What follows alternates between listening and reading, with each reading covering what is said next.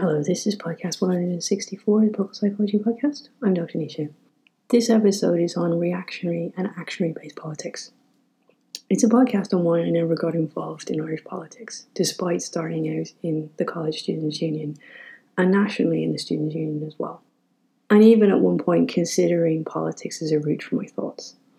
Ireland is a country of reactionary politics, whereas America is an action based society. You present the forward thinking that you want, it has a certain draw, you have support in that, and you don't end up completely isolated in your thinking.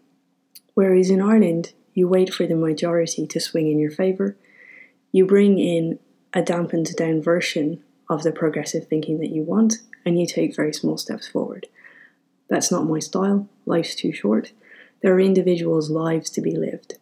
And so I find an alternative maverick route, one that allows people to live as themselves now.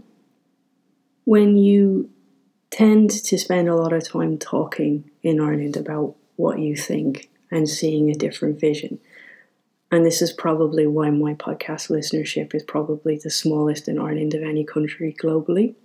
There's an element of, oh, sure, she's just off her head but I've never sat around waiting for anyone else's approval, waiting for them to be in the right set, waiting for the right network, waiting to be in the right funding pot. I've just always done my own thing. But this means I don't have a popularity, but I'm not prepared to spend the energy generating that. I feel that if you have more secure, whole humans living their lives as themselves, you get to the majority of progressive thinking faster. And so that's where I put my energy into. If I lived in America, I would present an idea that needs to be changed. I would present myself and my way of living very publicly.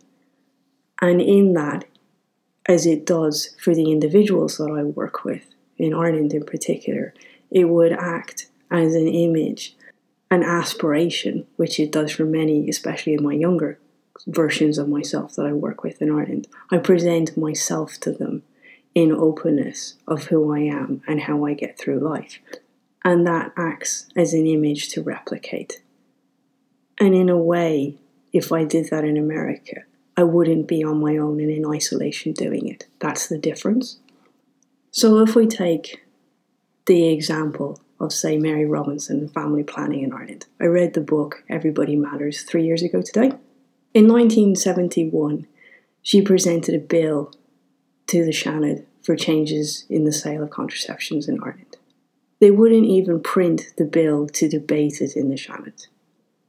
It wasn't until 1973, two years later, that an amended bill on family planning was presented finally to the Seanad floor for debate, which was voted against even by their own political party that actually presented it. In 1979, a very watered down version of it became part of the health policy by a very conservative government. But it's often these governments who have the power in Ireland for this small incremental change. In my lifetime, I've voted on divorce, marriage equality, and repudiate and all of those were very long roads to change of the majority and that thinking. And that's something that it's quite hard for people to get their head around that a conservative government in Ireland waits until the majority think in a way that possibly can be swayed incrementally to move to what seem like big milestones for the outside world here. So if we take the banning of the tampon ad here, there was a sense of, oh, we're not ready for an ad like that. There was actually only 84 complaints against it.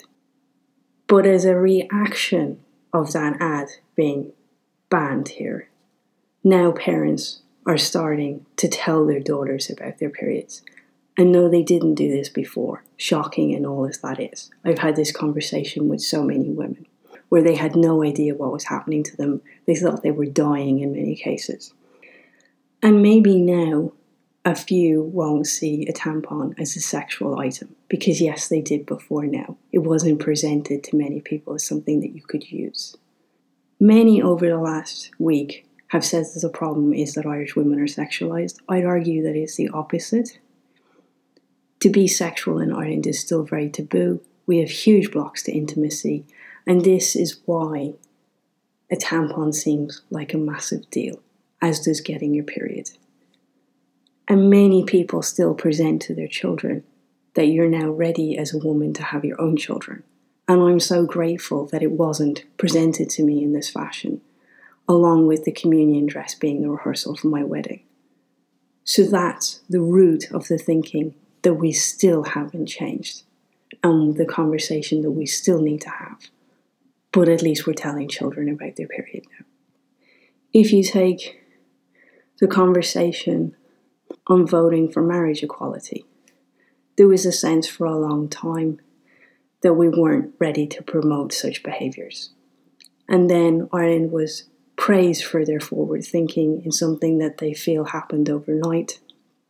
And everyone in the country puffs up with pride, and everyone suddenly rolls out their partners.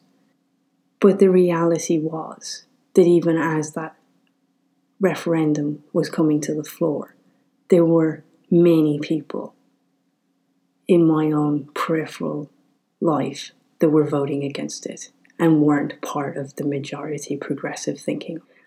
And I will always honour David Norris for being openly gay when it wasn't fashionable to do that. And that's part of the maverick point of view I'm talking about. The strength and the courage to present yourself as yourself, even when that doesn't give you a popularity contest vote. And it doesn't give you a great deal of support often. But that sense of presenting yourself and being whole enough to do it inspires other people to be whole enough to do it, which then promotes the difficult conversations that happen, which then changes the minority thinking, which then means that the government think, oh, maybe it's time to talk about that now in Ireland. And that's the process that happens here. And it's very important to understand that, especially in relation to more outspoken places. You need to change the individual's ability to stand up to their own family, their teachers, their colleagues, and even their partners sometimes. And that takes strength. And when we have that strength, that's when we present real changes. And that for me is the change that I work on. The change of an individual having the courage to present who they are, regardless of whether that's popular or not, or to do something different. And it's the part that I will always be exceedingly grateful to my own parents for because they broke all the taboos. They presented the world to me in complete openness, despite that being against everyone in their lives, their family, and their friends.